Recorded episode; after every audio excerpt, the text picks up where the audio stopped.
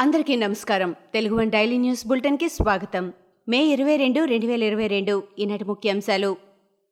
Telangana CM KCR Delhi పర్యటనలో busy బిజీగా ఉన్నారు. ఈ మధ్యాహ్నం కేసీఆర్తో ఎస్పీ అధినేత అఖిలేష్ యాదవ్ భేటీ అయ్యారు. ఢిల్లీలోని కేసీఆర్ నివాసంలో ఈ భేటీ జరిగింది. ఇటీవల జరిగిన ఉత్తరప్రదేశ్ ఎన్నికల ఫలితాలపై ఈ భేటీలో చర్చించినట్లు తెలుస్తోంది. దేశంలోని తాజా రాజకీయ పరిస్థితులు కూడా ఈ సమావేశంలో చర్చకు వచ్చినట్లు సమాచారం. వరంగల్ డిక్లరేషన్ ద్వారా రైతులకు ఏ విధంగా ఆదుకుంటామో చెబుతున్నామని టీపీసీసీ చీఫ్ రేవంత్ రెడ్డి అన్నారు. రైతు సమస్యలపై చర్చించడంతో పాటు వాటికి పరిష్కారాలు చూపిస్తున్నామని తెలిపారు. వరంగల్ జిల్లాలోని ఆత్మకూరు మండలం అక్కంపేటలో కాంగ్రెస్ పార్టీ నిర్వహించిన రచ్చబండ కార్యక్రమంలో ఆయన పాల్గొన్నారు. అనుమతి ఇవ్వకపోయినా సీఎం జగన్ లండన్ వెళ్ళడం కోర్టు ధిక్కారణ కిందకే వస్తుందని టీడీపీ సీనియర్ నేత యనమల రామకృష్ణుడు ధ్వజమెత్తారు. లండన్ వెళ్ళేందుకు సీబీఐ కోర్టు అనుమతి ఉందా? లేక దావోస్కు వెళ్ళేందుకు మాత్రమే అనుమతించిందా అని ప్రశ్నించారు. లండన్కు అనుమతిస్తే అధికార పర్యటనలో ఎందుకు చేర్చలేదని నిలదీశారు.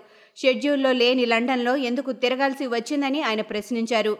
దండుకున్న సంపద దాచుకోవడానికి లండన్ వెళ్ళారనే అనుమానం ప్రజల్లో బలంగా ఉందని ఆరోపించారు. వేసవి రద్దీని దృష్టిలో ఉంచుకొని దేశవ్యాప్తంగా పలు ప్రాంతాలకు ప్రత్యేక రైళ్ళు నడపనున్నట్లు దక్షిణ మధ్య రైల్వే ప్రకటించింది. ఇప్పటికే పలు స్టేషన్ల మధ్య ప్రత్యేక సర్వీసులు నడుపుతుండగా మే జూన్ మాసాల్లో నడిపే రైళ్ళ జాబితాను తాజాగా విడుదల చేసింది.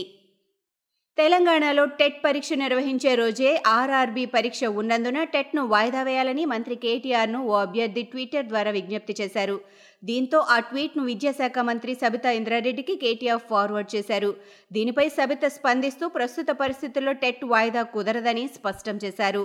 అన్ని అంశాలను పరిగణలోకి తీసుకున్నాకే టెట్ పరీక్షపై నిర్ణయం తీసుకున్నామని చెప్పారు. ఉత్తర కొరియాలో కరోనా ఉగ్రరూపం చూపిస్తోంది. నిత్యం లక్షల మంది జ్వరంతో బాధపడుతున్నారు. దేశంలో ఆరోగ్య వ్యవస్థ అంతంత మాత్రంగానే ఉందని ఈ మహమ్మారి మరింత వ్యాప్తి చెందితే ప్రాణ నష్టం ఏ మేర ఉంటుందోనని నిపుణులు ఆందోళన వ్యక్తం చేస్తున్నారు. మరోవైపు కరోనా వ్యాక్సిన్ ఇస్తామన్నా కిమ్ మాత్రం పట్టించుకోవడం లేదని అమెరికా అధ్యక్షుడు జో బైడెన్ పేర్కొన్నారు. సంపన్న రాష్ట్రమైన తెలంగాణను సీఎం కేసీఆర్ దివాళా తీయించారని బీజేపీ ఎమ్మెల్యే ఈటెల రాజేందర్ విమర్శించారు.